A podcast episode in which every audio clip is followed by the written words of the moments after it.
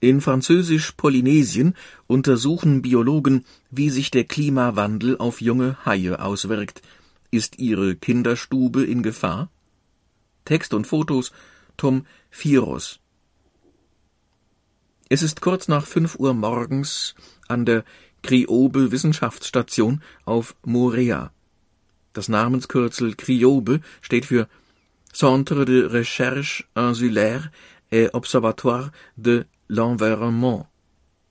Das Umweltforschungsinstitut in der Südseeidylle von Französisch-Polynesien beschäftigt sich in einem seiner zahlreichen Projekte mit der Frage, was geschieht mit den Haien, wenn der Klimawandel das Wasser der Südsee immer wärmer werden lässt. Können die Polizisten der Meere, wie die Fische auch genannt werden, dann überhaupt noch ihre Rolle im Ökosystem spielen? Und wie steht es um Ihre Kinderstube in Küstengewässern? Sind Sie in Gefahr? Um diesen Fragen auf den Grund zu gehen, betreibt Ian Bouyoucos B-O-U-Y-O-U-C-O-S geschrieben, akribische Haiforschungen. Der Biologe ist Doktorand am ARC Center of Excellence for Coral Reef Studies in Australien. Sein erster Besuch gilt vor Sonnenaufgang 4000 Liter Tanks der Station. In drei der Becken tummeln sich wenige Wochen alte Schwarzspitzenriffhaie, das vierte Becken beherbergt drei Kammern. Kabel verbinden die Kammern mit einem Computer, auf den Bujokos erster Blick fällt, als er den Bereich betritt. Über den Bildschirm flimmern mehrere Kurven. Sie zeigen dem Forscher, wie viel Sauerstoff die Haie in den letzten neun Stunden verbraucht haben. Noch ein kurzer Blick durch die Fenster der Kammern, dann geht der Wissenschaftler weiter zu den anderen Becken, um die schwarzspitzen Riffhaie dort zu füttern und um die Funktion von Pumpen und Thermometern zu kontrollieren. Ziel des Wissenschaftlers ist es, das Überleben von Haien sicherzustellen. Dazu verbringt Buyoko mittlerweile sein zweites Jahr hier auf Moorea mit Feldstudien für seine Dissertation. Nach Projekten in der Karibik, bei denen Buyoko auch Weißspitzen, Hochseehaie und Zitronenhaie auf den Bahamas untersucht hatte, richtete sich sein Interesse immer mehr auf die Physiologie von Haien, die biochemischen Vorgänge, die sich im Körper der Tiere abspielen. Während seines Masterstudiums lernte Buyoko die Biologieprofessorin Jodie Rummer kennen, die am ARC Center of Excellence for Coral Reef Studies in Townsville arbeitet und ihm eine Doktorandenstelle anbot. Ihr Labor beschäftigt über ein Dutzend Wissenschaftler. Sie haben sich auf physiologische Prozesse spezialisiert und Forschungserfahrung mit tropischen Organismen gesammelt, auch mit Haien saurer und weniger Sauerstoff. Denn angesichts der Auswirkungen des Klimawandels wird es immer dringlicher, mehr über die Tiere zu erfahren. Die Wassertemperaturen steigen, die Meere versauern und ihr Sauerstoffgehalt sinkt. Alle diese Faktoren beeinflussen die Körperfunktionen von Fischen und anderen Meeresbewohnern. Ende 2014 gründete die Forscherin Rummer ein Hai-Projekt in Französisch-Polynesien, das Physioshark-Projekt von Physiology für Physiologie und Sharks für Haie. Ziel des Projekts ist es nicht nur, die Haibestände rund um Morea zu untersuchen, sondern auch mehr über die Lebensräume der Jungtiere herauszufinden und darüber, ob die Haie durch die Folgen des Klimawandels geschädigt werden. Das Wissenschaftlerteam hat bereits elf Kinderstuben von Schwarzspitzenriffhaien identifiziert. Die ausgewachsenen Tiere werden nicht größer als zwei Meter und sind für Menschen ungefährlich. Sie leben, wie ihr Name vermuten lässt, in und um Korallenriffen. Die Jungtiere hingegen bevorzugen flache Küstengewässer, da sie hier vor Räubern geschützt sind und genügend Nahrung finden. Fest steht, die Habitate für Junghaie verschwinden. Grund dafür ist der Klimawandel, der neben der Überfischung Haie enden oft als Beifang eine der Hauptbedrohungen für die Tiere ist. Mensch oder Hai, wer ist gefährlicher? Auch wenn die öffentliche Wahrnehmung dazu tendiert, den Menschen vor Haien schützen zu wollen, sieht die Wahrheit anders aus, Hundert Millionen Haie sterben jedes Jahr durch Menschen. Hingegen wurden im Jahr 2017 insgesamt 88 Angriffe von Haien auf Menschen dokumentiert. Ein Blick in die seit 1958 existierende International Shark Attack File Datenbank verrät, dass Jahr für Jahr etwa fünf bis zehn Menschen an einer Haiattacke sterben, während über 60.000 Menschen Hundeangriffen zum Opfer fallen. Statistisch gesehen sind Haie sogar weniger gefährlich als Hirsche und sogar Almkühe. Der Film Der weiße Hai, Mitte der 80er Jahre von Steven Spielberg produziert, brachte Haie zwar in den Fokus der Öffentlichkeit, aber er stellte sie auch als blutrünstige Monster dar, die auf Menschenjagd gehen. Das spülte Geld in die Kinokassen und sorgte für das Imageproblem, das die Haie bis heute belastet. 400 Millionen Jahre dauert die Evolutionsgeschichte der Haie bereits. In dieser Zeit haben sie eine Überlebensstrategie entwickelt, die der des Menschen ähnelt. Haie wachsen langsam, werden erst spät geschlechtsreif und bekommen nur wenige Jungtiere. Der auch in der Nord- und Ostsee lebende Dornhai besitzt mit fast zwei Jahren die längste Tragzeit im gesamten Tierreich. Das bedeutet, dass die meisten Haie sich biologisch nicht schnell genug reproduzieren können um dem Fischereidruck standzuhalten. Am Rand der Ausrottung. Die intensive Fischerei hat einige Haiarten an den Rand der Ausrottung getrieben. Großhaie wie der Hammerhai, der Walhai, aber auch der weiße Hai und der Fuchshai sind entweder bereits vom Aussterben bedroht oder werden von der Weltnaturschutzorganisation IUCN als gefährdet eingestuft.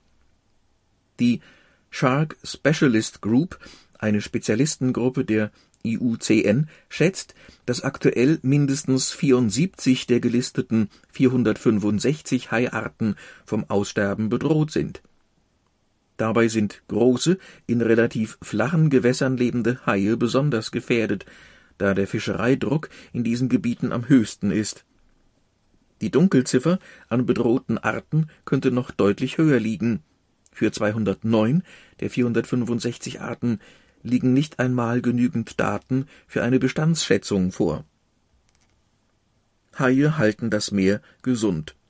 Dabei sind Haie unabdingbar für das Ökosystem Meer. Sie kontrollieren Beutefischpopulationen, entfernen kranke und schwache Tiere und halten so den Genpool im Meer aufrecht, und sie verhindern die Ausbreitung von Krankheiten. Eine Überfischung dieser Räuber kann eine Kaskade an Effekten lostreten. Die kleineren Raubfische, die normalerweise auf den Speisekarten der größeren, nun überfischten Arten stehen, haben keine natürlichen Feinde mehr und dezimieren ihre eigenen Beutefischpopulationen. Das hat wiederum Auswirkungen auf die kleinsten Fische am Ende der Nahrungskette. Kurz, werden zu viele Haie entfernt, bringt das die komplexe Nahrungspyramide im Meer durcheinander. Haiforschung kostet Zeit und Geld, ein Grund für die Datenarmut auf diesem Feld. Zum einen war es in der Vergangenheit schwer, Gelder für diese Forschungen zu akquirieren, zum anderen stellen die Größe und Mobilität von Haien die Forscher vor logistische Herausforderungen. Und Ergebnisse zu einer Art sind nicht zwangsläufig auf andere Arten übertragbar. Haie sind eine sehr unterschiedlich zusammengesetzte Tiergruppe, die nicht nur in allen Ozeanen und in verschiedenen Wassertiefen leben, sondern ausgewachsen auch Längen zwischen 20 Zentimeter in Klammern Zwerglaternenhai und 15 Meter Walhai erreichen kann und deren Nahrungsspektrum von mikroskopisch kleinem Plankton bis hin zu Robben und Thunfischen reicht. Eine Formel für alle Vertreter zu finden, ist daher nicht möglich. Die Arten müssen individuell betrachtet werden, aber da sich einige Haie in ihrem Grundplan in Klammern Knorpelskelett, keine Schwimmblase, fünf bis sieben Kiemen und in ihrer Lebensweise ähneln, können die Versuchsergebnisse für eine Art mit Vorsicht auf andere Arten übertragen werden. Die Meere wärmer und saurer. Das Physioshark-Team interessiert sich besonders für die physiologischen Prozesse im Zusammenhang mit den Umweltbedingungen durch den Klimawandel. Anthropogene Emissionen wie Kohlenstoffdioxid CO2 und das 20-mal so wirkungsmächtige Treibhausgas Methan verursachen einen Großteil des Treibhauseffekts, durch den die Meere immer wärmer werden. Ein Blick auf die Website des Weltklimarats verrät, dass etwa 50 Prozent des ausgestoßenen CO2 von den Ozeanen absorbiert wird. Dabei löst sich das Kohlenstoffdioxid im Meerwasser und sorgt für einen kontinuierlich sinkenden pH-Wert. Die Meere werden saurer. Zudem sollen nach aktuellen Klimamodellen die Wassertemperaturen bis zum Ende des Jahrhunderts um durchschnittlich zwei Grad steigen. Das klingt erst einmal nicht nach großer Veränderung, Allerdings sind besonders tropische Lebewesen an sehr enge Temperaturbereiche angepasst. Da hier die saisonalen Unterschiede fehlen, Wärme kurbelt den Stoffwechsel an, wodurch der Körper mehr Sauerstoff benötigt, und wärmeres Wasser enthält weniger Sauerstoff, was zum Problem für die jungen Haie werden kann. Bereits jetzt erreichen die flachen Küstengewässer rund um Morea in der Mittagssonne Temperaturen bis zu 37 Grad Celsius, wie Messungen der Wissenschaftler zeigen. Diese warmen Gebiete werden von den Haien gemieden. Doch was ist, wenn es nicht mehr genügend Platz zum Ausweichen gibt? Umzug in tiefere Gewässer. Forscher haben festgestellt, dass bereits jetzt Haie und andere Meereslebewesen immer weiter vom Äquator weg in Richtung der Pole ziehen, und sie wissen, dass sich neben der horizontalen Verteilung der Haie auch die vertikale Verteilung ändert. Das wärmere Oberflächenwasser treibt Haie in tiefere Gewässer, erklärt Biologe Buyuko. Doch auch hier droht Gefahr. Denn es gibt häufig sogenannte Sauerstoffminimumzonen, Wasserschichten, die einige hundert Meter tief reichen und wegen der Hinterlassenschaften von Algenblüten niedrige Sauerstoffkonzentrationen aufweisen. Diese Zonen zwingen die Tiere in flacheres Wasser, sagt Buyoku. Sie werden also gleich von zwei Seiten in die Zange genommen. Letztlich führt das dazu, dass Haie weniger Lebensraum zur Verfügung haben werden, befürchtet der Forscher. Auf der Spur der Jungtiere. Am Nachmittag verziehen sich die Regenwolken aus der Oponohu-Bucht. Buyoko und Rummer kontrollieren das Equipment, bevor sie mit dem Pickup zu einer der elf befischten Stellen fahren. Zwei Kühlboxen, ein Kiemennetz, Taschen, Sender, Messband, Köder, die Liste ist lang. Auch wenn die beiden schon dutzende Male zusammen im Feld waren, sind genau solche Routinen wichtig. Die einzige große Straße Moreas, die um die Insel herumführt, lässt die Forscher kleine Siedlungen und dichte Wälder passieren. Für uns ist das die perfekte Forschungssituation, sagt Rummer. Wir können im größten Haischutzgebiet der Welt arbeiten. Und unsere Feldforschung kann ohne Boote in zugänglichen Gebieten durchgeführt werden. Hinzu kommt, dass wir dank der wissenschaftlichen Ausrüstung des Criobe Centers auch Laborexperimente durchführen können. Nach 15 Minuten biegt der Pickup in einen Pfad Richtung Küste ab und kommt kurz vor dem Wasser zum Stehen. Die meisten Flachwassergebiete dienen als Kinderstuben von Schwarzspitzenriffein und Sichelflossen Zitronenhain, erklärt Rummer, während sie die Kühlerboxen von der Ladefläche an den Strand hieft. Buyoko wartet bereits durch das knietiefe Wasser, um das 50 Meter lange Netz auszulegen und es mit einigen Fetzen Thunfisch zu versehen. Die Landschaft ist jetzt über zwei Stunden vor dem Sonnenuntergang in ein warmes, weiches Licht getaucht. Die letzten Jahre haben gezeigt, dass der späte Nachmittag die beste Zeit zum Fangen von Haien ist. Vermutlich sind sie dann am aktivsten, erklärt Buyuko, der mittlerweile über 200 Abende an Moreas Küsten verbrachte, um nach Jungtieren zu fangen, sie zu vermessen und wieder freizulassen. Haie sind standorttreu.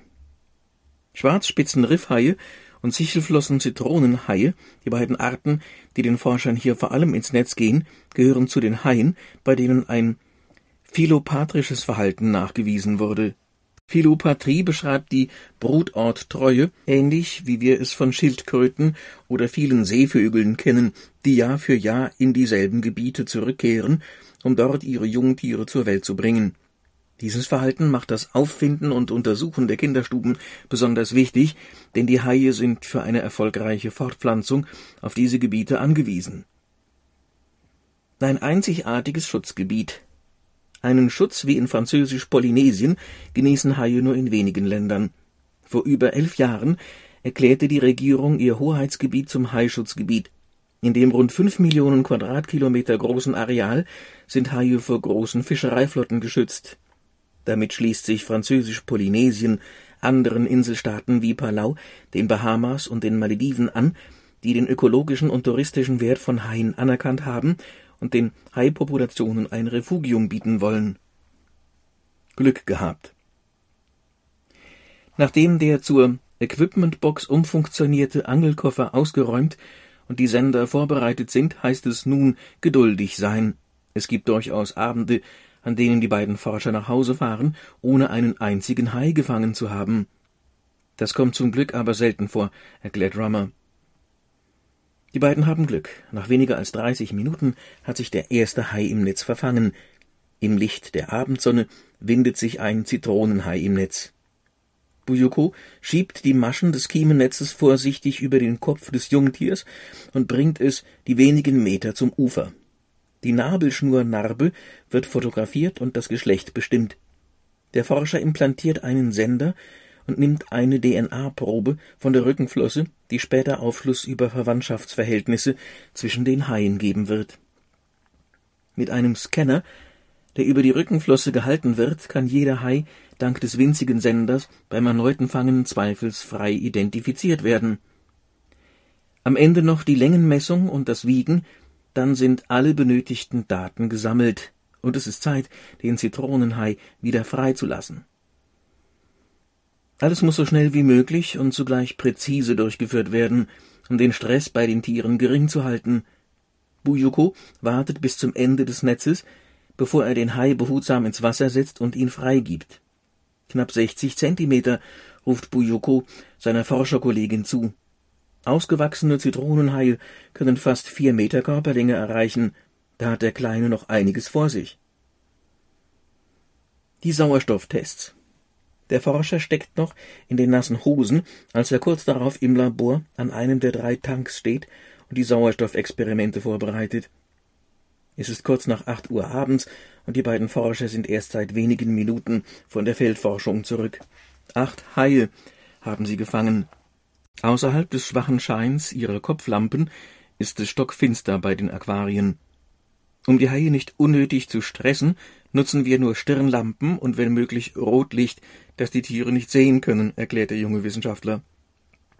Die drei rund 80 Zentimeter langen Respirometerkammern sind in einem vierten Tank aufgebaut, die Elektronik ist angeschlossen und die Funktionalität überprüft.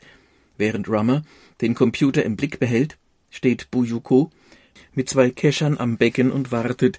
Auf ihr Kommando fängt er einen der Haie ein und setzt ihn in das Testbecken. Mit einem Stock klopft er auf den Beckenrand hinter dem Hai, um das Jungtier dazu zu bringen, sich zu bewegen. Nach drei Minuten hebt der Wissenschaftler den jungen schwarzspitzen Riffhai für 60 Sekunden an die Luft und entlässt ihn dann in die Kammer. Sofort beginnt der Computer den Sauerstoffverbrauch anzuzeigen. War das Wasser vor dem Einsetzen des Hais mit rund 6,5 Milligramm Sauerstoff pro Liter Wasser gesättigt, beobachten die beiden Wissenschaftler nun, wie die Sauerstoffsättigung des Wassers langsam abnimmt. Die Jungtiere sind nach der simulierten Stresssituation erschöpft und atmen dementsprechend stärker als im Ruhezustand. Die nächsten 24 Stunden werden sie in den Kammern verbringen, während ihr, ihre Sauerstoffprofile genau gemessen werden. Alle fünf Minuten ertönt das Surren der Pumpen und das alte, sauerstoffarme Wasser wird durch frisches Meerwasser ausgetauscht. In der Nacht wechseln sich die beiden Wissenschaftler ab, um im Stundentakt nach dem System und den Haien zu schauen. Insgesamt haben wir hier drei Becken, in denen die Haie bei unterschiedlichen Temperaturen akklimatisiert werden, bevor wir die Versuche starten.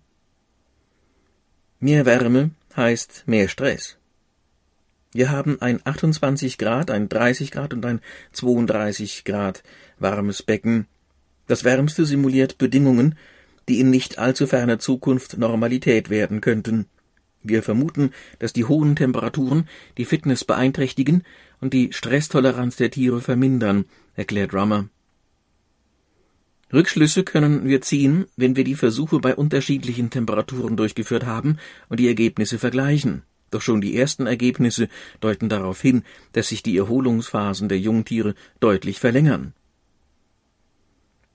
Bald Probleme mit dem Sauerstoff? Fest steht, je wärmer das Meerwasser ist, desto geringer ist der Salzgehalt und die Kapazität des Wassers, Sauerstoff aufzunehmen.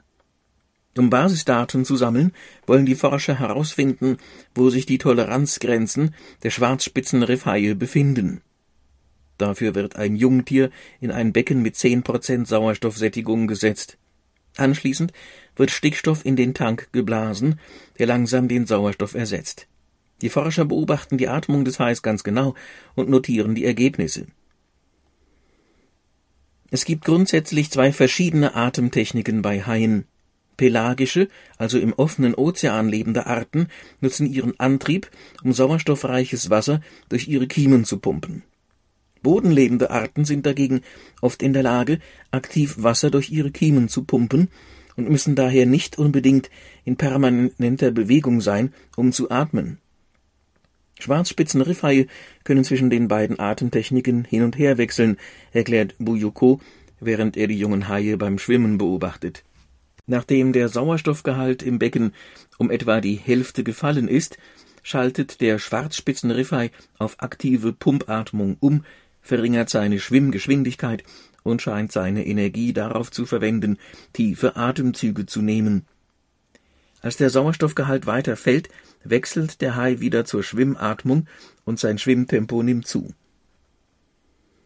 Es geht den Forschern nicht darum, herauszufinden, welche Temperaturen den Tod für die jungen Tiere bedeuten. Sie wollen vielmehr herausfinden, wann sie nicht mehr in der Lage sind, ihre Rolle in ihrem Ökosystem einzunehmen, eine Situation, die es unbedingt zu vermeiden gilt. Forschungen, die Zeit brauchen. Wie schätzt der Forscher die Situation der Haie ein? Haie sind in Schwierigkeiten, aber die Wissenschaftler sollten bei allen Problemen, die sie erkennen, optimistisch bleiben, meint Buyuko. Womit begründet der Forscher seine Hoffnung? Untersuchungen zeigen, dass viele Nationen sich dazu entscheiden, Haie zu schützen. Es gibt immer wieder gute Neuigkeiten.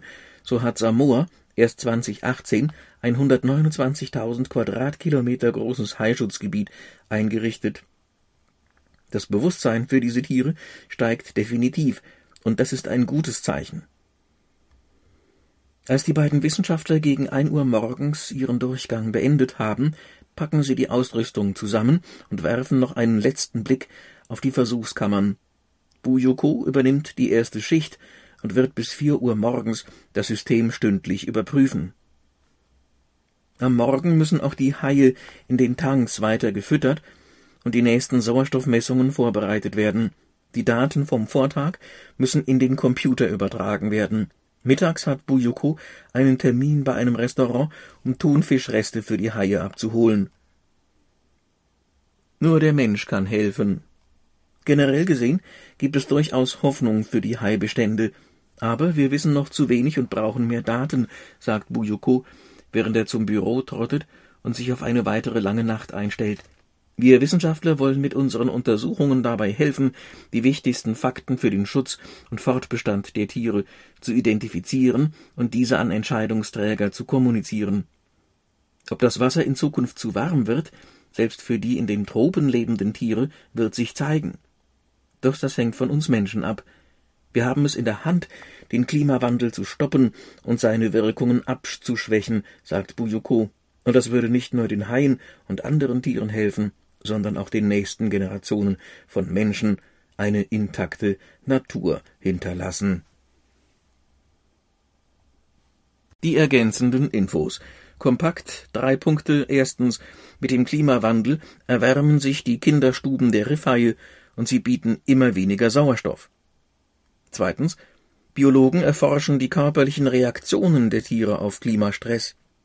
Drittens, Eine Dezimierung der Haie würde das ökologische Gleichgewicht der tropischen Meere empfindlich stören. Dann bevorzugtes Forschungsobjekt der Schwarzspitzen-Riffhai. Diese Haiart mit dem zoologischen Namen Carcharhinus melanopterus besiedelt die meisten tropischen Küstengewässer. Die Tiere, die kleinere Fische fressen, werden 165 bis 200 Zentimeter groß und bis zu 40 Jahre alt. Ihr Merkmal ist die schwarze Spitze an der Rückenflosse. Dann Wissen. Das ARC Center of Excellence for Coral Reef Studies. Das an die James Cook University in Townsville gegliederte ARC Center of Excellence for Coral Reef Studies wurde 2005 unter dem Schirm des australischen Wissenschaftsrat gegründet und wird von diesem auch finanziert. Es ist eines der weltweit führenden Forschungsinstitute, die sich mit Korallenriffen beschäftigen. Eines der Hauptziele ist die Recherche wissenschaftlicher Informationen, um die künftige Lebensgrundlage von Millionen Menschen in den Tropen zu sichern. Dann Bildtexte. Freiheit nach der Forschung. Projektleiterin Jodie Rummer entlässt einen Riffhai wieder ins Meer. Dann in der Lagune vor Moorea leben viele Exemplare des Schwarzspitzen-Riffhais. In den Wasserbecken untersuchen die Forscher den Sauerstoffumsatz. Wie vertragen Jungtiere den Klimawandel? Sauerstoffexperimente sollen dies klären. Gemessen, gewogen, genetisch bestimmt. Sorgfältig registrieren Wissenschaftler die Daten der Haie, um ihren Gesundheitszustand zu prüfen. Ein millimetergroßer Sender hilft, die Haie später wieder zu identifizieren. Haiforschung im Südpazifik. Die Kriobe-Station an der Oponohu-Bucht von Moorea. Und zum Autor. Tom Virus ist Meeresbiologe, Fotojournalist und Filmemacher. Ziel seiner Arbeit ist der Naturschutz und die Dokumentation der Forschung.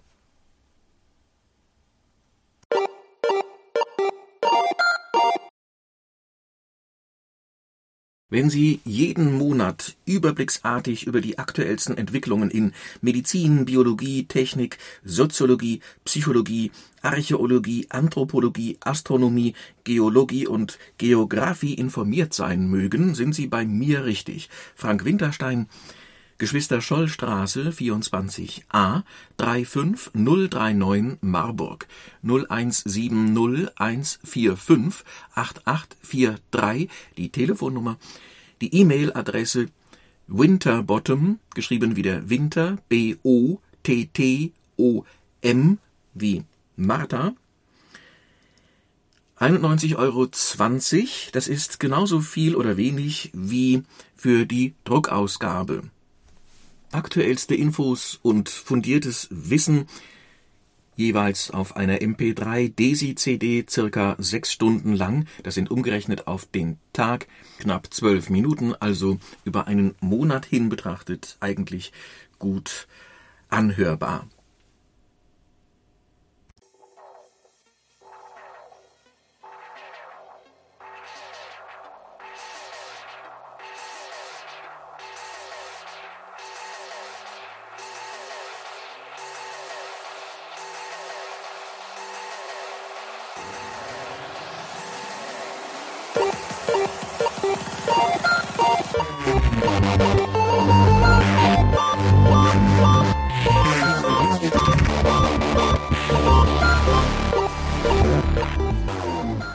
War Newton, eine Podcast-Produktion von Blinzeln Media in Zusammenarbeit mit dem Audiomagazin Bild der Wissenschaft.